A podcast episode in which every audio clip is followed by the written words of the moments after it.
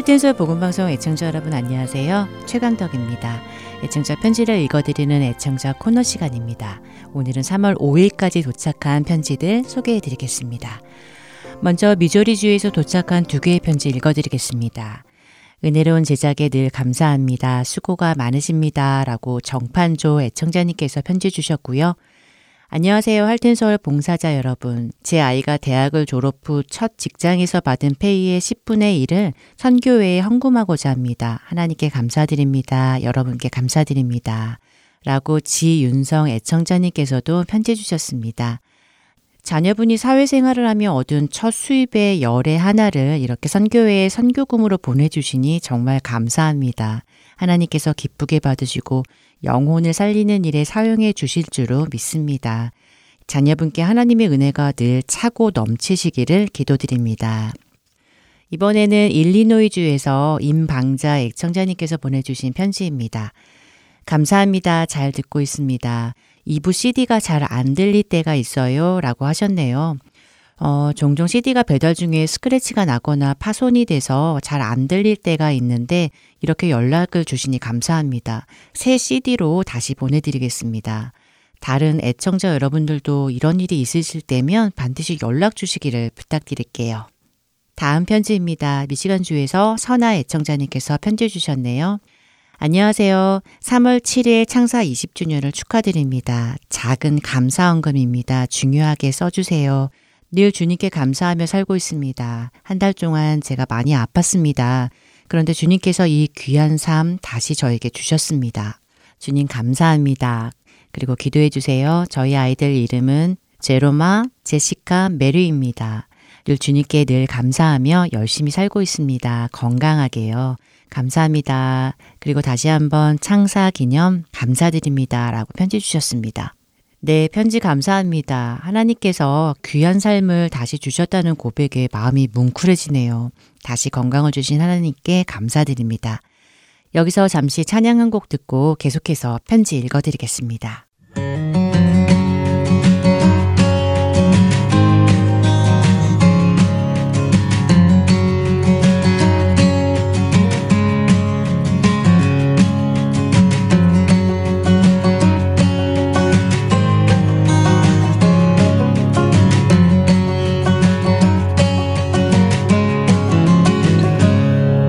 나를 기르시는 목자요 나는 주님의 귀한 어린 양. 푸른 풀밭 맑은 시냇 물가로 나를 늘 인도하여 주신다. 주는 나의 좋은 목자 나는 그의 어린 양. 저를 따라 꼴을 먹여주시니 내게 부족함 전혀 없어라. 예쁜 새들 노래하는 아침과 노을 비끼는 고운 황혼에 사랑하는 나의 목자 음성이 나를 언제나 불러주신다. 주는 나의 좋은 목자 나는 그의 어린 양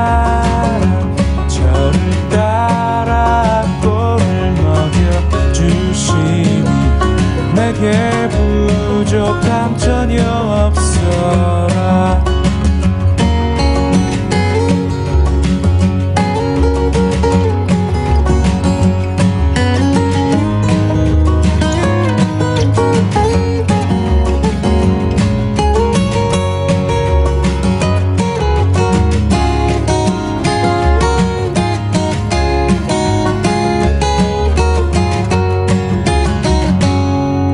못된 짐승 나를 해치 못하고 거친 비바람 상치 못하리.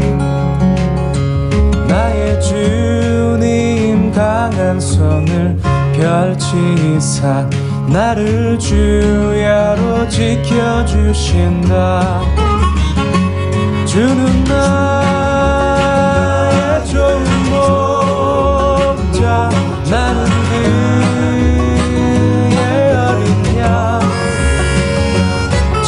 따라 먹여 주시니 내게 부족함 전혀 없어라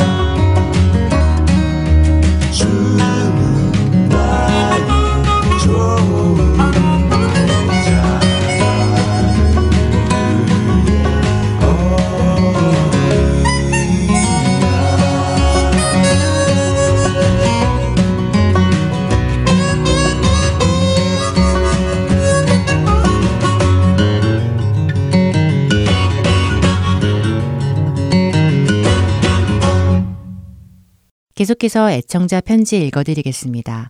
많은 분들께서 멀리서도 잊지 않고 저희 할텐서울 복음방송 20주년을 축하해 주셨네요. 어, 메릴랜드주에서 김정옥 애청자님께서 보내주신 편지 읽어드리겠습니다. 샬롬 안녕하세요. 저는 메릴랜드주에 살고 있는 김정옥입니다. 늘 보내주시는 CD 열심히 듣고 많은 은혜 받고 있습니다. 3월 5일에 있을 20주년 생일 축하드립니다.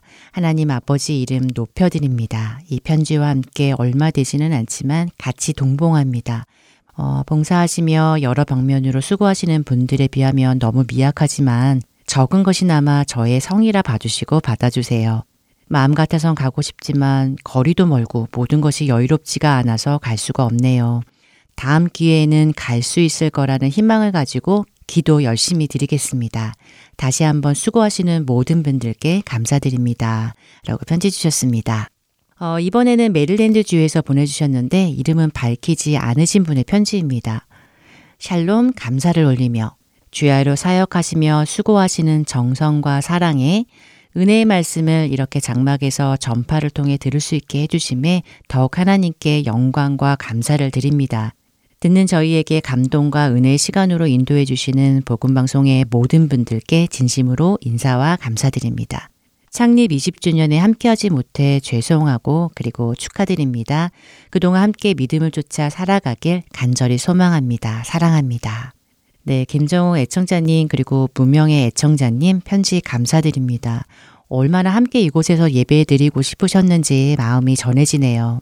함께 예배드릴 그날이 있기를 기도해 봅니다. 어, 저희는 여러분의 기도와 후원으로 창사 20주년 감사 예배를 은혜 안에 잘 마쳤습니다. 기도해 주시고 후원해 주신 모든 분들께 감사드리며 하나님만 영광 받으셨음을 믿습니다. 어, 이제 마지막 편지 읽어드릴게요.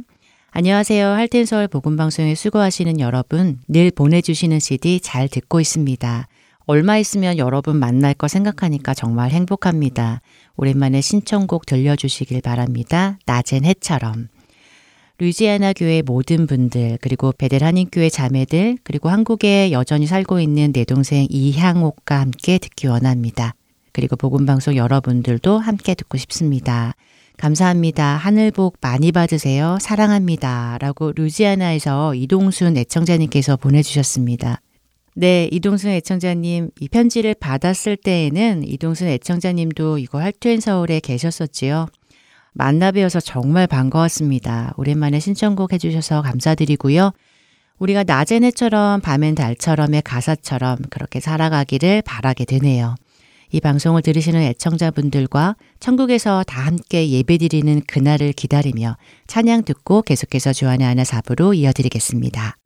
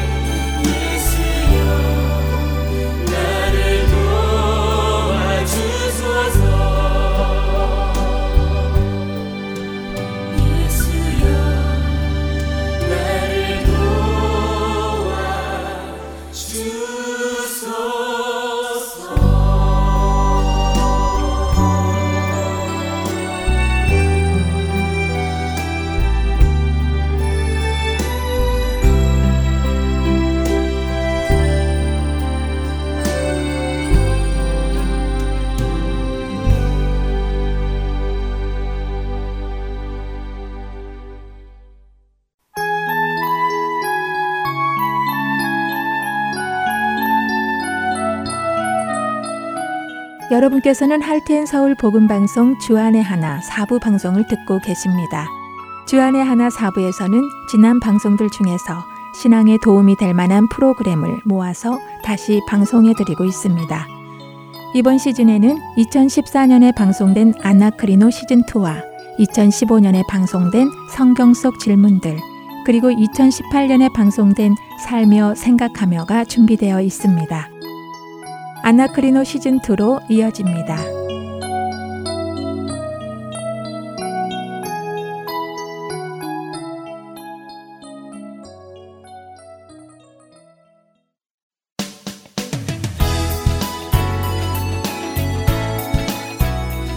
애청자 여러분 안녕하세요. 여러분과 함께 성경을 상고하는 프로그램 아나크리노 진행의 최강덕입니다. 네, 여러분 안녕하세요. 강승규입니다. 네, 아나크리노 지난 시간에는요. 고린도전서 15장 31절의 말씀 나는 날마다 죽노라 하는 사도 바울의 고백에 대해 상고해 보았습니다. 네. 이 말씀을 흔히 자신의 자아를 매일같이 죽여가며 성화의 가정을 가자 하는데 사용했었는데 네. 그런 의미가 아니라 부활에 있음을 믿지 못하는 고린도 성도들에게 부활의 확고한 신념을 주기 위해 한 말이라는 것을 상고해 보았습니다. 그렇습니다. 우리에게는 부활이 있기에 나는 날마다 죽음 앞에 담대히 나갈 수 있다 하는 것을 말씀하시고 계시는 것이죠. 어, 바로 그런 확고한 부활의 신앙이 우리 안에도 있어야 할 것입니다.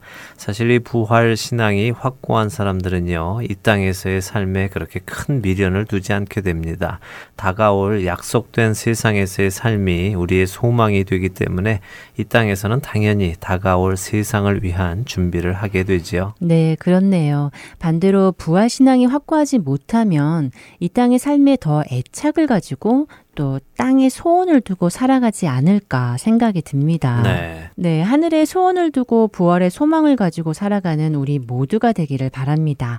자, 오늘 아나크리노에서는 또 어떤 말씀을 상고하게 될까요? 네, 지난번에 우리가 고린도 후서의 말씀, 적게 심은 자는 적게 거두고, 많이 심은 자는 많이 거둔다. 라는 말씀을 상고하면서요, 어, 성경이 말씀하시는 복이 무엇인가 하는 것을 조금 보았었죠. 어, 그랬죠. 성경이 말씀하시는 복은 우리가 생각하는 돈, 물질, 건강, 명예 이런 것들이 아니라 하나님의 임재 안에 들어가는 것. 하나님의 다스림 안에 들어가는 것, 이런 것을 말씀하시고 계시다는 것을 알게 되었지요. 네, 맞습니다. 참 복이란 하나님의 통치 안에 있는 것이지요. 그리고 그 안에 있는 생명입니다. 그런데 사실 이런 것들은 성경이 딱 하고 말씀하시고 계시지는 않잖아요. 음, 그렇죠.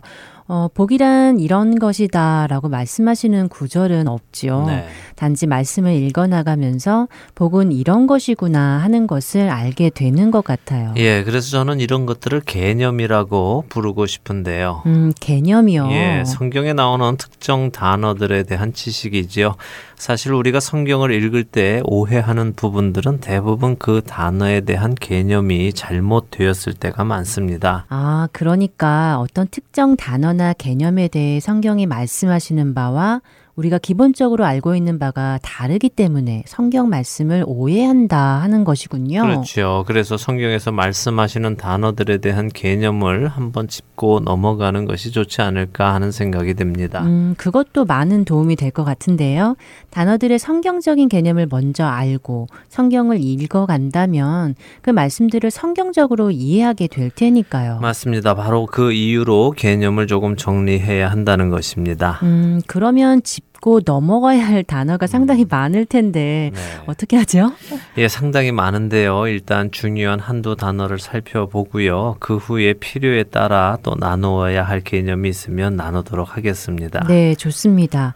어, 그럼 먼저 어떤 단어의 개념을 생각해 볼까요? 예, 먼저 평화에 대해 조금 생각을 해보기 원하는데요. 어, 평화요. 네. 샬롬 말이군요. 그렇습니다. 샬롬은 히브리어로 평화를 뜻하죠. 네. 어, 자, 예수님을 지칭하는 표현에는 여러 가지가 있습니다. 네, 많이 있죠. 하나님의 어린 양, 평강의 왕, 다윗의 자손, 뭐 그 외에도 많잖아요. 네, 많죠. 창세기에서 하나님께서 지칭하시는 여자의 후손이라든가 또 왕 중의 왕, 하나님의 아들 이외에도 많습니다. 네. 그런데 그 중에도 예수님 하면 평강의 왕이라는 표현이 많이 쓰이는데요. 음, 맞습니다. 예수님은 평강의 왕이시잖아요. 예, 평강 혹은 또 평화라는 이 단어에 대한 개념을 한번 생각해 보아야 할 것 같습니다. 음, 평화요. 예. 어, 왜 그렇죠? 평화가 뭐 이해하기에 어려운 단어인가요?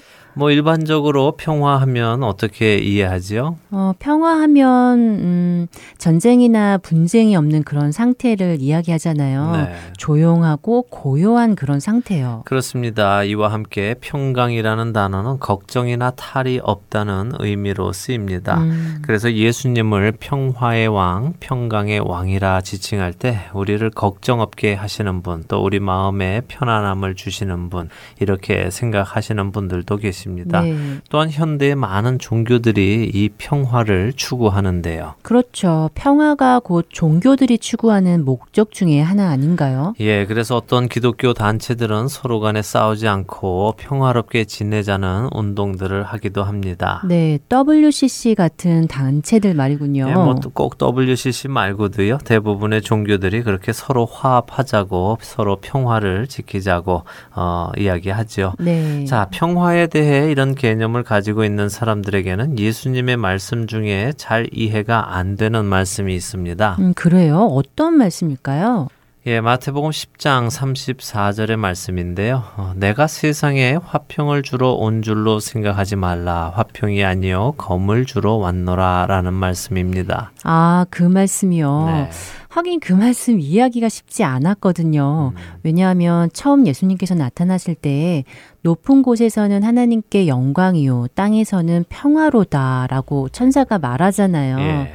그렇게 땅에 평화를 주시기 위해 오신 예수님께서 나는 평화를 주러 온 것이 아니라 검을 주러 왔다고 하시니까 네. 무언가 조금 모순되는 것 같다는 느낌이 들더라고요. 예, 실제로 최강덕 아나운서처럼 그렇게 생각하시는 분들이 상당히 계시더라고요. 어, 평화를 주러 오신 예수님이 평화가 아니라 검을 주러 오셨다고 하시니까요. 네. 하지만 그렇게 오해하게 되는 이유가 바로 평화, 평강, 바로 그 단어의 어, 개념 때문인데요. 어, 그럼 이 평화라는 단어의 성경적인 개념이 우리가 생각하는 개념과 다르다는 것이군요. 그렇습니다. 조금 아까 아기 예수님이 태어나실 때 천사가 했던 말을 제가 다시 한번 보겠습니다. 네. 누가복음 2장 14절의 말씀인데요. 제가 13절부터 읽어 드릴게요.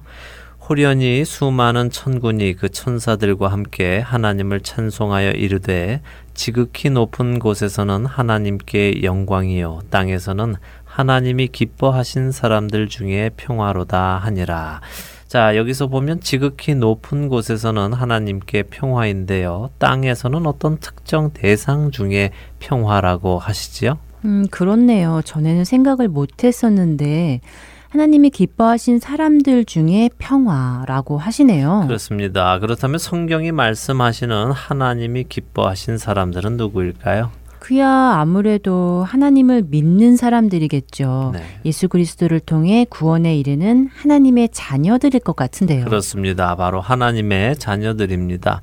그렇다면 왜 하나님의 자녀들에게만 평화입니까? 성경이 말씀하시는 평강은 화평케 된 상태를 이야기합니다. 음, 화평케 된 상태요. 네.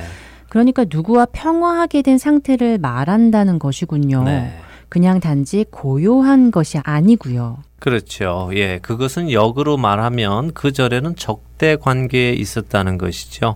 그 적대 관계를 깨고 화평하게 된 것을 평강 혹은 평화라 합니다. 음, 이 정도 말씀드리면 대충 감을 잡으실 것 같은데요. 네, 대충 감이 잡히네요. 그러니까 로마서 말씀처럼 아직 우리가 원수 되었을 때 하나님께서 그 아들의 죽음을 통하여 원수 되었던 우리와 화목하게 하신 것처럼 네. 하나님과 우리의 관계 사이의 평화가 성경이 말씀하시는 평화의 개념이라는 것이군요. 네, 바로 말씀하셨습니다. 음, 성경의 평화란 거룩하신 하나님께서 죄인인 우리와 원수의 관계에 계셨고 그 원수인 죄를 반드시 심판하셔야만 했는데 그 심판이 없어진 상태가 된 것이죠. 어, 그러니까 우리가 예수 그리스도를 통해 하나님과 화평하게 된 것이지요. 더 이상 하나님과 원수 관계, 적대 관계가 아닌 것입니다. 그 말은 곧 예수 그리스도를 통하지 않으면 여전히 하나님과 적대 관계에 있다는 말씀이기도 하겠네요. 그럼요. 바로 그런 말씀이죠. 적대 관계이고 원수 관계이죠. 음, 자, 그럼 성경이 말씀하시는 평화의 개념은 이해가 되었습니다. 네. 하나님과 화평하게 된 상태를 말씀하신다는 것이네요. 네. 그래서 예수님께서 오신 것이 땅 위에 구원받는 자들에게 평화의 소식인 것이군요. 그렇죠. 하지만 여전히 검을 들어 오셨다는 예수님의 말씀은 매치가 안 되는 것 아닌가요? 하나님과 화평하게 되었는데 왜 검이 필요하죠? 예, 어, 적대 관계에 있던 하나님과 화평하게 되었다는 것은 또 다른 적대 관계가 생겼다는 말이죠. 네, 또 다른 적대 관계가 생겼다고요. 예, 그렇죠. 원래 우리는 세상에 속해 있었고 공중의 권세 잡은 자 아래에 속해 있었는데 우리는 그 소속을 떠나 하나님께로 갔으니까요. 이제 우리에게는 새로운 적대 관계가 생기게 된 것이죠. 아, 그렇네요.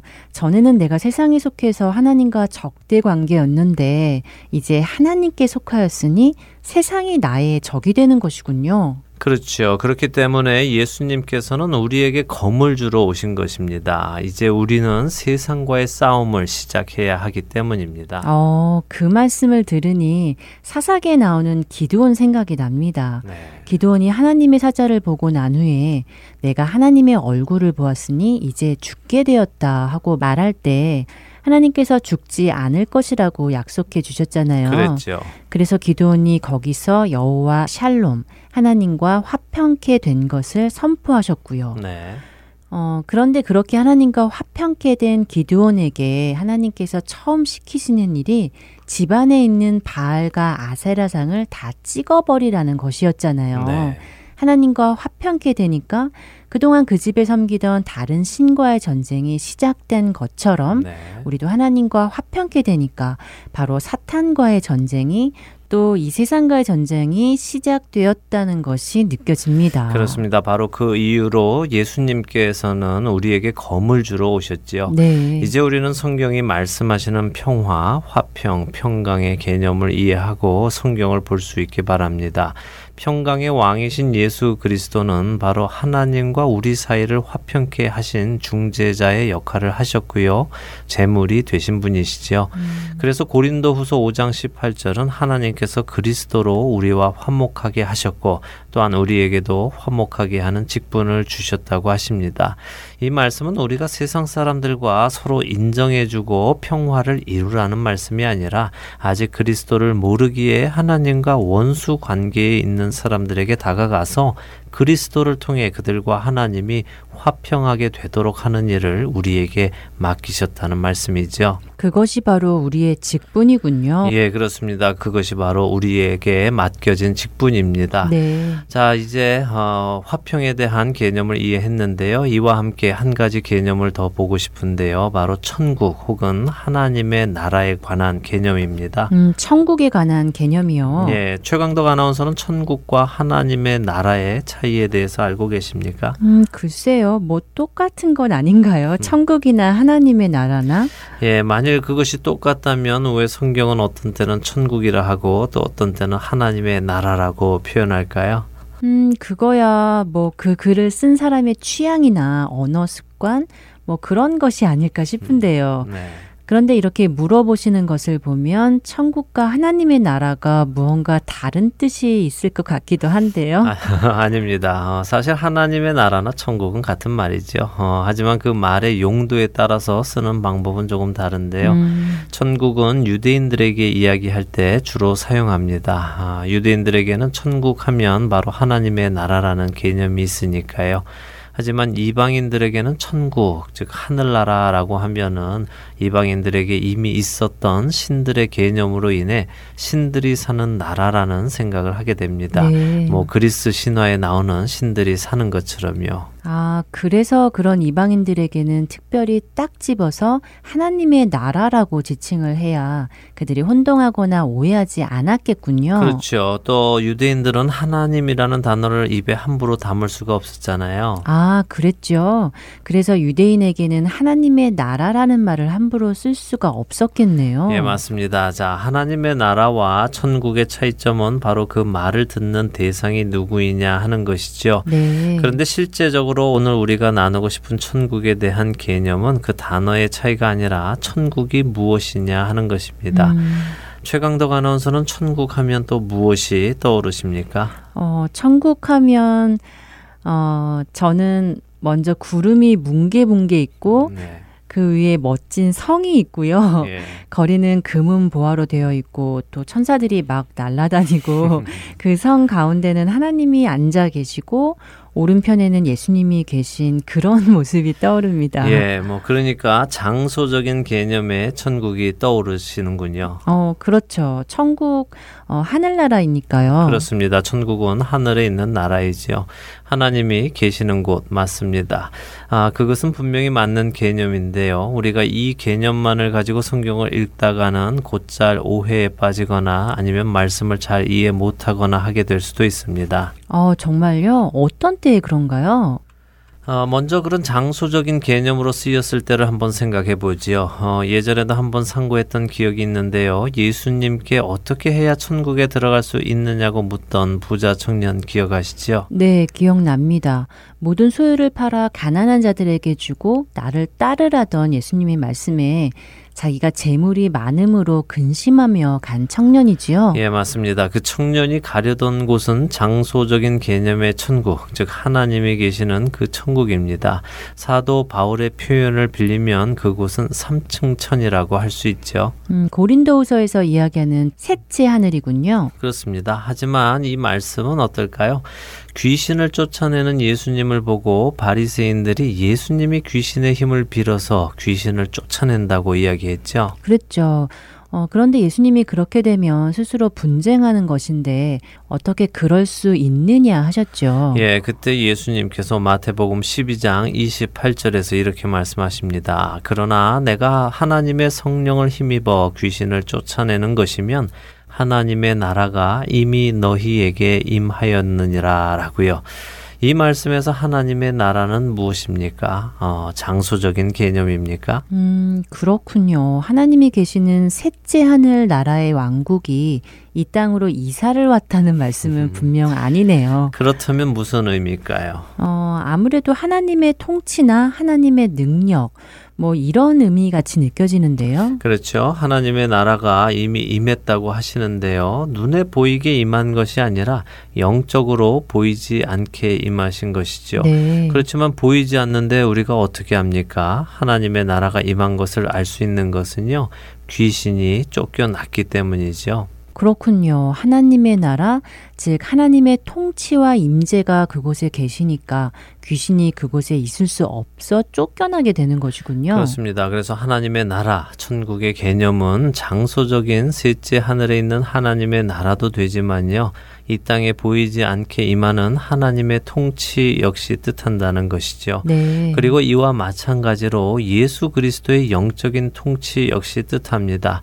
어, 학자들 간에 따라 하나님의 나라는 앞으로 올 예수님께서 다스리시는 천년 왕국을 의미한다고 하기도 하고요. 음, 예전에 우리가 나누었던 예수님의 일곱 가지 비유에서도 천국은 마치 이렇게 시작되는 비유 기억나시죠? 네, 기억나요. 예, 그때 그 비유에서 천국은 무엇을 뜻한다고 우리가 상고했었죠? 그때도 어떤 비유는 하나님의 통치를 의미했고 네. 또 어떤 비유는 이 땅에 세워진 하나님의 나라로 대표되는 교회를 의미한다는 것으로 상고해 보았던 것으로 기억합니다. 맞습니다. 그래서 이런 개념들을 우리가 잘 이해하며 어느 한 가지의 고정에서 생각하지 않고 문맥 속에서 무엇을 뜻하시는지를 잘 살펴보며 이해하면 성경 말씀을 더 정확히 이해할 수 있을 것입니다. 어, 그런데 질문이 생기는데요. 예. 아까 예수님께서 귀신이 쫓겨나는 것이 이미 하나님의 나라가 임해서 그렇다라고 하셨잖아요. 네. 그렇다면 그 전에는 하나님의 통치가 없었던 것인가요? 음. 하나님의 통치가 미치지 않는 곳이 있다는 이야기처럼 들리거든요. 예, 좋은 지적해 주셨는데요. 어, 하나님의 통치에도 또 두 가지의 통치가 있습니다. 한 가지는 하늘과 땅에 대한 하나님의 우주적이고 영원한 통치지요. 바로 창조주로서 하나님의 통치입니다. 그 통치는 어디에도 미치지 않는 곳이 없습니다. 하지만 또 하나의 통치가 있는데요. 그것은 믿는 사람들 가운데 역사하시는 하나님의 영적인 통치입니다. 네. 로마서 1장 26절의 말씀에 보면 하나님께서 죄인들을 부끄러운 욕심에 내버려 두셨다는 표현이 있는데요. 네, 있죠. 그 말씀은 하나님께서 그 죄인들에 대한 영적인 통치를 거두셨다는 말씀입니다. 음. 그러니까 사람들이 자기 정욕 그대로 따르도록 내버려 두셨다는 것이죠. 음. 하지만 그 말이 하나님의 우주적인 통치가 닿지 않는다는 말은 아닙니다. 여전히 그들은 하나님의 우주적인 통치 안에 있지만 그렇게 예수 그리스도를 받아들이지 않고 하나님을 알기를 싫어하는 사람들에게서 하나님은 영적인 통치를 거두시고 그들이 자신들이 원하는 대로 살도록 내버려 두셨다는 말씀입니다. 음. 그러니까 이 땅에 악한 영들이 또 공중 권세 잡은 자가 통치하고 있지만 그 통치 위에는 하나님의 내버려 두심이 있는 것이죠. 그것 역시 하나님의 통치 아래에 있는 것입니다. 그런데 어느 순간 하나님께서는 예수 그리스도를 보내시고 그곳에서 하나님의 영적 통치를 시작하시며 하나님의 나라가 임재하게 하셨다는 것이죠. 뭐 조금 어려운데 이해가 되셨으면 좋겠습니다. 네, 이해가 되는 것 같습니다. 하나님의 우주적인 통치, 그러니까 마지막 날까지 만물을 다스리시는 통치와 함께 하나님과 영원한 삶을 살아갈 사람들 위에 임하는 영적인 통치 이렇게 이해하면 될 것 같은데요. 예, 더 좋은 표현인 것 같은데요. 자, 오늘 아나크리노에서는 화평, 평화, 평강의 개념과 하나님의 나라, 천국에 대한 개념을 상고해 보았습니다. 네. 어, 이런 단어들이 성경에서 무엇을 뜻하는지 우리가 생각하지 않고 세상에서의 정의대로 성경을 본다면 많은 경우 오해를 할 수 있겠다는 생각이 들고요. 네. 또 실제로 그렇게 오해하는 사람들도 많이 있지요. 성경은 성경의 가치관으로 보아야 하겠다는 생각이 듭니다. 네. 아나크리노 오늘 함께 해주셔서 감사하고요. 저희는 다음 주 이 시간 다시 찾아뵙겠습니다. 네, 다음 주에 뵙겠습니다. 안녕히 계십시오. 안녕히 계세요.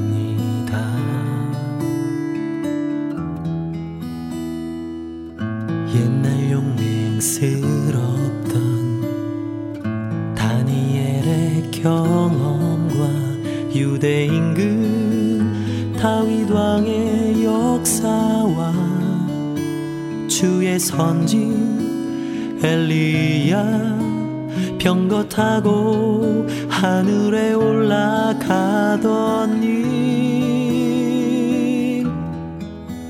정말 귀하고 귀한 말씀 우리 어머님이 내게 들려주시던 재미있게 듣던 말. 정말 귀하고 귀한 말씀 바로 이 책 중에 있으니 주님의 말씀을 나 더욱 사랑합니다.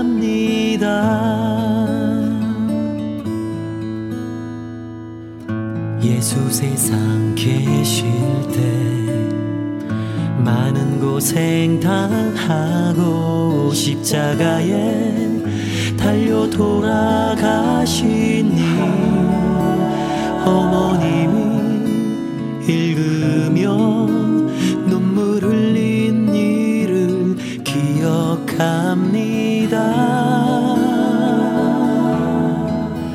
정말 귀하고 귀한 말씀.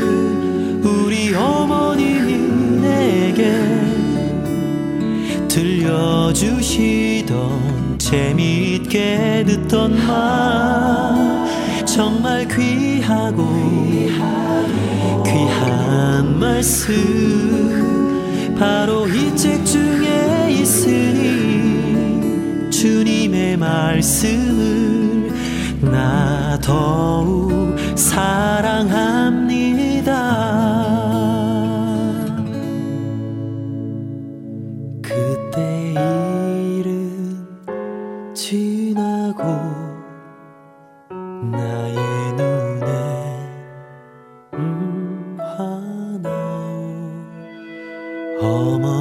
말씀 기억하면서 나도 주님 뜻을 따라서 살겠습니다.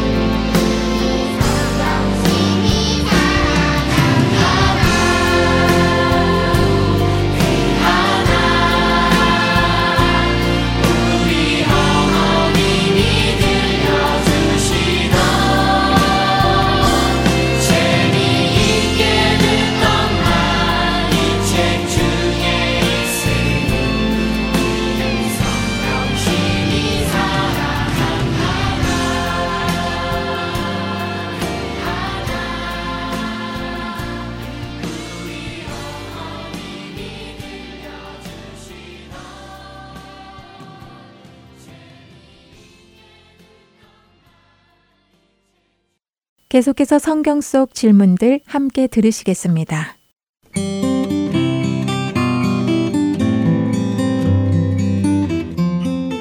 애청자 여러분 안녕하세요. 성경 속 질문들 진행의 최소영입니다. 2015년 새해를 맞이했던 것이 정말 엊그제 같은데요. 벌써 12월의 중순을 지나 2016년 새해가 얼마 남지 않았습니다. 애청자 여러분들 모두 지난 새해에 기도하시고 계획하셨던 일들을 지금 잘 마무리하고 계신가요? 어떤 일이든 잘 시작하는 것도 중요하지만 그 끝을 잘 마무리하는 것도 중요하겠지요. 그와 마찬가지로 우리의 영적 싸움도 끝까지 주님만을 붙들고 인내하는 것이 참 중요하면서도 쉽지만은 않은 것 같습니다. 영적 싸움에는 반드시 사탄의 방해가 있으며 우리의 죄성과 연약함이 그 가운데 그대로 드러나기 때문이지요. 이런 생각을 하다 보니 처음부터 끝까지 그 영적 싸움을 잘 견디고 승리한 성경 속의 사건이 하나 떠오르는데요.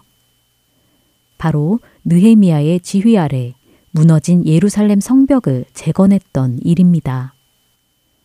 느에미아는 많은 어려움과 방해 속에서도 끝까지 성벽 재건을 완성하게 되지요.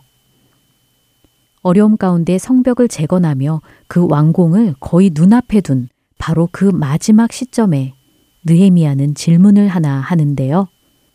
성경 속 질문들. 오늘 함께 찾아볼 말씀은 바로 느헤미야 6장 11절에 나온 느헤미야의 이 질문입니다. 나 같은 자가 어찌 도망하며 나 같은 몸이면 누가 외소에 들어가서 생명을 보존하겠느냐. 느헤미야는 이스라엘의 3차 포로 귀환을 이끌었던 인물이었지요.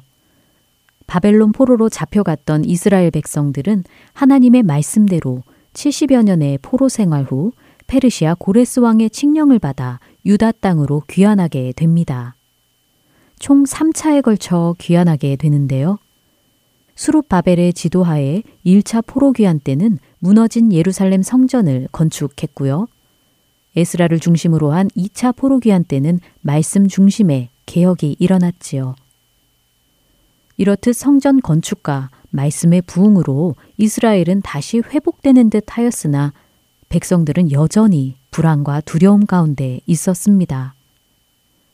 무너진 성벽과 불에 탄 성문으로 인해 외부의 침입에도 방어할 수 없는 상황이었기 때문이지요. 이러한 상황을 듣게 된 느헤미야는 울고 슬퍼하며 하나님 앞에 금식하고 기도합니다. 느헤미야 1장에 나온 그의 기도의 내용을 보면 그는 하나님께 빨리 성벽을 짓게 해달라고 기도하는 것이 아니라 먼저 하나님 앞에 이스라엘 전체의 죄악을 회개합니다. 이스라엘 백성이 하나님의 말씀을 지키지 않은 것을 회개하며 하나님의 자비를 구하는 것이지요. 그는 이스라엘 백성들이 당하는 환란을 보며 성벽 재건의 필요성을 절감했고 이것은 사람의 능력이 아니라 하나님께서 인도하셔야 하는 일임을 잘 알고 있었던 것입니다. 그렇기에 먼저 그 죄를 자백하며 하나님 앞에 나아간 것이지요. 예루살렘 성벽과 성문의 재건은 바로 느헤미야의 이 금식 기도로 시작된 것입니다. 그는 자신이 술 관원으로 섬겼던 아닥사스다 왕의 허락을 받아 예루살렘 성벽을 재건하기 위해 이스라엘 백성들을 이끌고 예루살렘으로 귀환하게 됩니다. 그런데 막상 예루살렘에 도착하고부터는 많은 어려움을 겪게 되지요. 먼저 성벽 건축을 방해하는 자들이 있었는데 호론 사람 산발락과 암몬 사람 도비야, 아라비아 사람 게셈 등 이들은 모두 이방 사람들이었지요. 그들은 성벽 재건을 준비하는 이스라엘을 비웃고 모함하고 위협하는 등 끊임없이 방해를 합니다. 성경에는 그들이 느헤미야를 통한 성벽 재건 소식을 들었을 때 또한 성벽이 실제로 중건되어 가는 과정을 볼 때마다 어떻게 반응하였는지 기록되어 있는데요. 그들은 그때마다 분노하고 근심하였다고 나옵니다. 그들은 이스라엘이 회복되고 흥황하여질 것을 두려워하고 싫어했던 것이지요. 그래서 정말 끊임없이 방해하는데 그때마다 느헤미야는 굴복하거나 포기하지 않고 하나님을 의지하고 이스라엘 백성들을 독려하며 성벽 재건에 집중합니다. 그러나 성벽 재건 과정 중에 부딪힌 어려움은 이처럼 외부적인 어려움만 있었던 것은 아니었습니다. 내부적으로도 어려움이 있었는데요. 바로 이스라엘 백성들 가운데 가난한 자들이 흉년으로 인해 부유한 자들에게 높은 이자를 내고 돈을 빌리느라 토지와 집을 저당 잡히고 심지어 노예로 팔리는 일들이 일어난 것이지요. 느에미아는 가난한 자들의 호소를 듣고 귀족들과 민장들을 꾸짖어 이자와 저당물들을 모두 돌려줄 것을 명합니다. 이렇듯 많은 방해와 어려움을 잘 견디고 이겨내어 드디어 성벽이 거의 완성되어 갈 무렵 느에미아는 또 한 번의 위기를 겪게 되는데요. 이번에는 도비아와 산발랏이 거짓 선지자들에게 뇌물을 주어 느에미아에게 거짓 예언을 말하게 한 것입니다. 느에미아에게 그들이 너를 죽이러 올 것이니 하나님의 전으로 가서 외소 안에 머물고 그 문을 닫자 하고 제안한 것이지요. 그 말을 듣고 느헤미야는 이렇게 묻습니다. 나 같은 자가 어찌 도망하며 나 같은 몸이면 누가 외소에 들어가서 생명을 보존하겠느냐? 나는 들어가지 않겠노라. 여기서 외소는 성소를 의미하는데요. 성소는 제사장만이 들어갈 수 있었지요.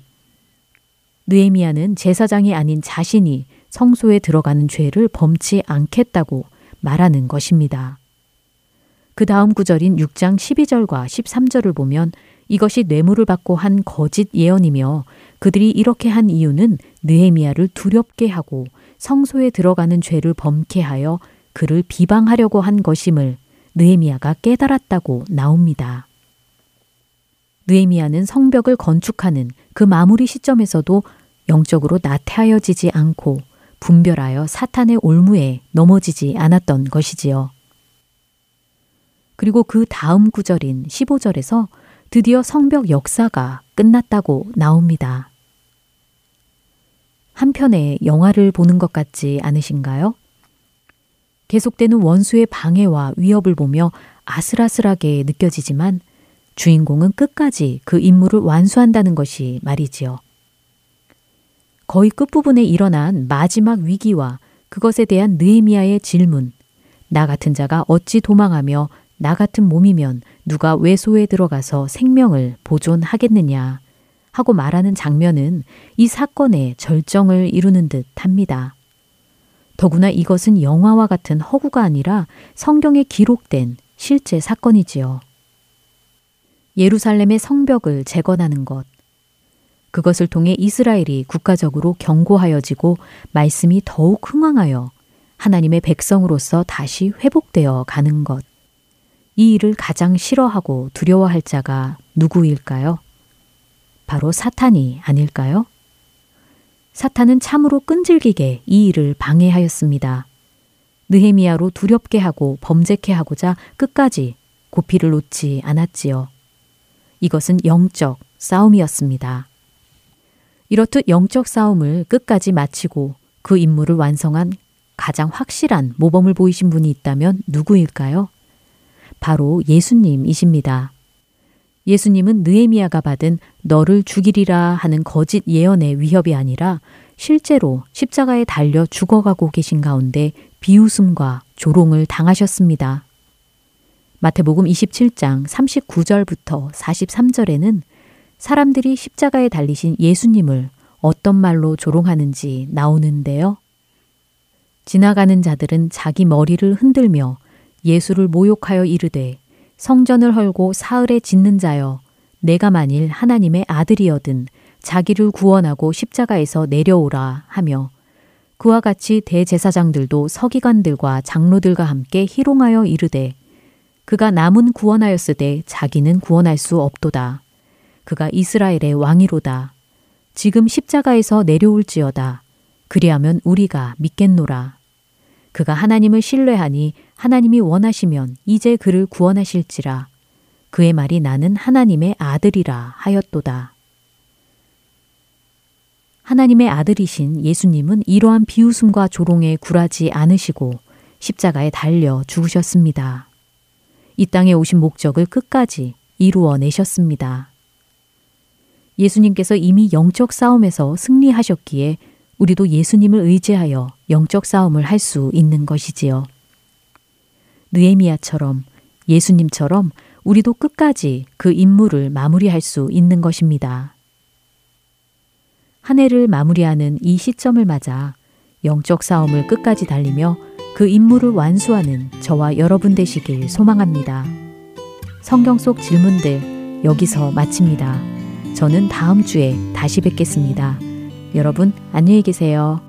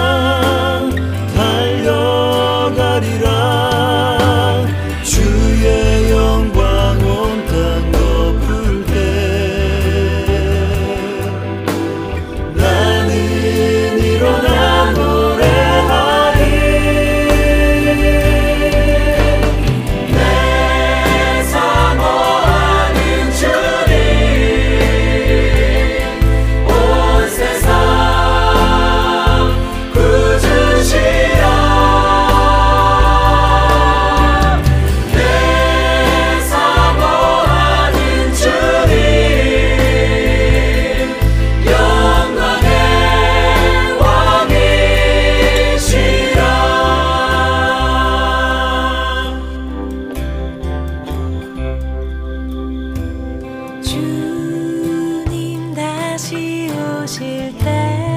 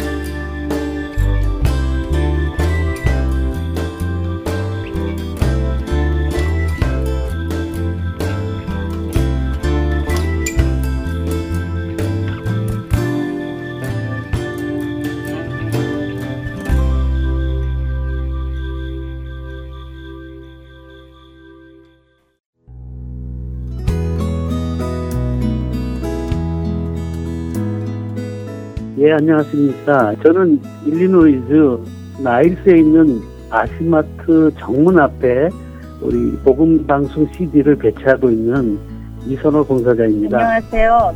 멤피스 테네시 파겐샵 오리엔탈 마켓을 하는 김종순입니다. 네, 저는 버지니아 세나빌 지역의 김영배입니다. 예수 그리스도의 구원의 복음은 복음을 전달받은 사람들을 통해 끊임없이 전해져 갑니다. 여러분도 복음의 전달자가 되실 수 있습니다. 복음 전파 사역에 동참하실 분들은 전화번호 602-866-8999로 연락 주시기 바랍니다.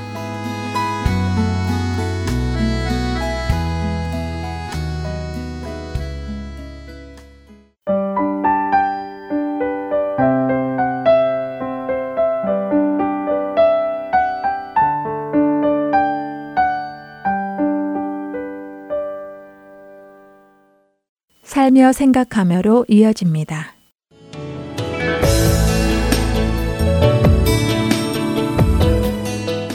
애청자 여러분, 안녕하세요. 살며 생각하며 진행의 김순혜입니다. 밤새 내린 눈으로 온 세상이 하얗게 덮여 평온하고 아름다운 토요일 새벽. 이 평온을 깨뜨리며 차 한 대가 힘겹게 나갑니다. 저희 이웃에 사시는 목사님의 차입니다. 언덕진 코트길이라 몇 번을 미끄러져 내려가지만 남편도 함께 눈을 치우고 차를 밀면서 같이 타고 나갑니다. 비가 내려 꽁꽁 온 그 위를 하얀 눈이 덮어서 위험한 상황이라 대부분의 행사들이 캔슬된 주말인데 왜 이렇게 새벽부터 애써 나가시는 걸까요? 12월이 되면 저희가 같이 쓰는 미국 교회에서 토요일 아침마다 카페를 엽니다. 아침 식사가 마련된 따뜻한 공간이지요. 한켠에는 생활용품들을 진열합니다. 새벽 예배를 마친 교회 지체들이 홈리스 피플들, 노숙자분들을 맞을 준비를 하고 있습니다. 노숙자분들이 묵고 있는 쉘터는 오전 6시가 되면 노숙자들을 내보냅니다. 날씨가 좋은 계절은 괜찮지만 추운 겨울이 찾아오면 노숙자분들은 새벽 6시부터 추운 길거리로 내몰려 갈 곳이 없어 저녁에 다시 쉘터에 들어갈 때까지 길에서 떨게 되지요. 바로 이런 분들을 위해 따뜻한 카페를 준비하여 그분들을 맞습니다. 시티 몇몇 교회가 돌아가며 노숙자들을 섬기고 있는데 매년 12월이면 저희 교회의 차례가 되어 섬겨 오게 되었답니다. 카페가 오픈도 되기 전에 문 앞에 줄 서서 기다리는 이들은 한 끼를 먹는 것보다 따뜻하고 넋두리할 것을 필요로 합니다. 신발, 외투, 허리띠, 머플러, 백팩, 생리대 등등 필요한 생활용품들을 사이즈까지 저희에게 미리 주문도 합니다. 또한 기도 제목을 적어서 함께 기도해 달라고도 하고 어떤 분들은 차에 기름이 떨어졌다며 기름을 넣어 달라고도 합니다. 이분들을 섬기는 일이 이 추운 겨울에 더욱 절실한데 이것만큼은 캔슬할 수 없다며 선교 구제부에서는 장도 미리 보고 기도하며 준비하고 있었기에 위험을 감수하고도 다들 나가신 것입니다.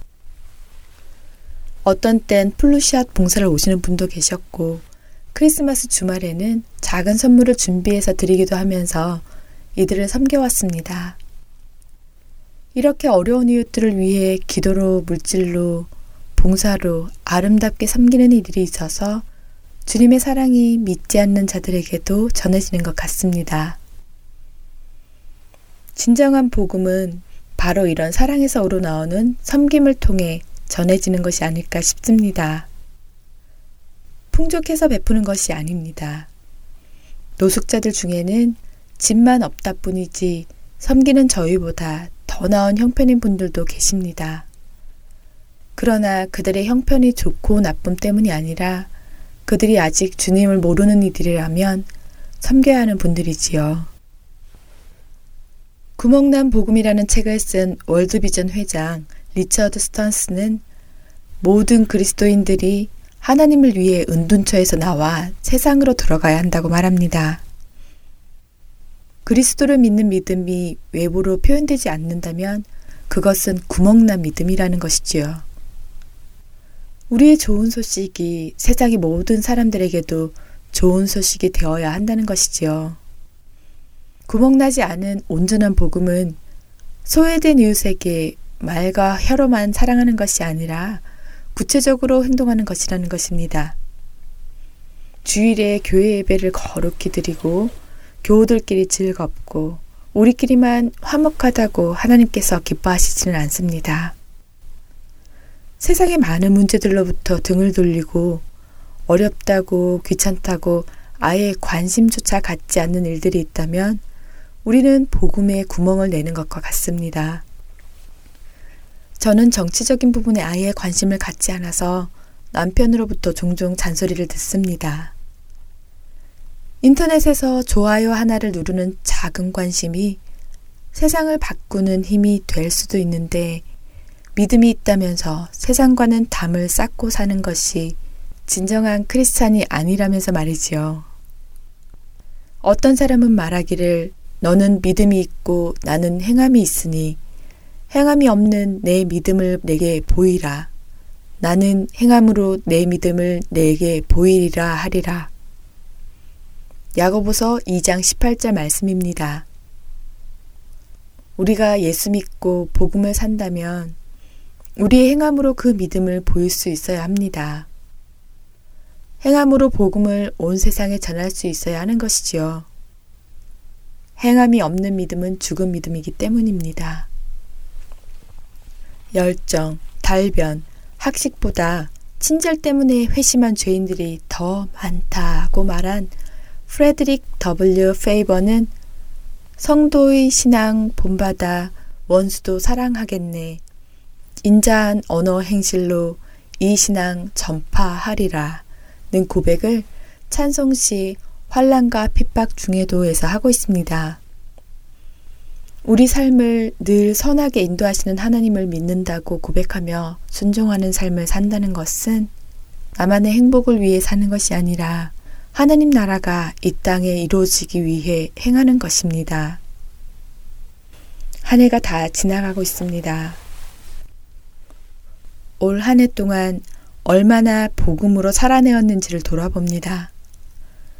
모든 믿는 자에게 구원을 주시는 하나님의 능력을 얼마나 누리며 살았는지 말입니다. 듣고도 행하지 않았던 일들, 복음에 구멍을 낸 일들을 회개하며 한 해를 마무리하기를 원합니다. 이제 새해가 다가옵니다. 또 새로운 기회가 있다는 것이 얼마나 감사한 일인지요. 우리에게 새로운 시간을 주신 것에 감사하고 다시 시작할 수 있게 하심에 감사하며 지난해 구멍난 복음으로 살았던 것을 새해에는 온전한 복음으로 살아가기를 소망합니다. 그리하여 하나님의 나라가 더욱 확장되어져서 주님 오실 날이 날로 날로 가까워지기를 바라는 저와 애창자 여러분이 되시기를 바랍니다.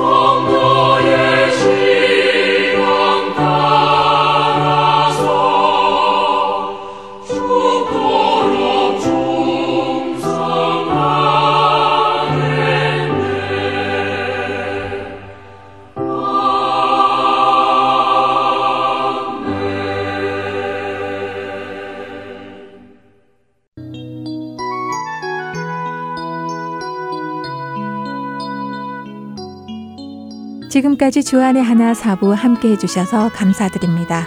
다른 지난 방송들을 더 듣고 싶으신 분들은 홈페이지 www.heartandseoul.org에서 특별 방송을 클릭하셔서 들으실 수 있습니다.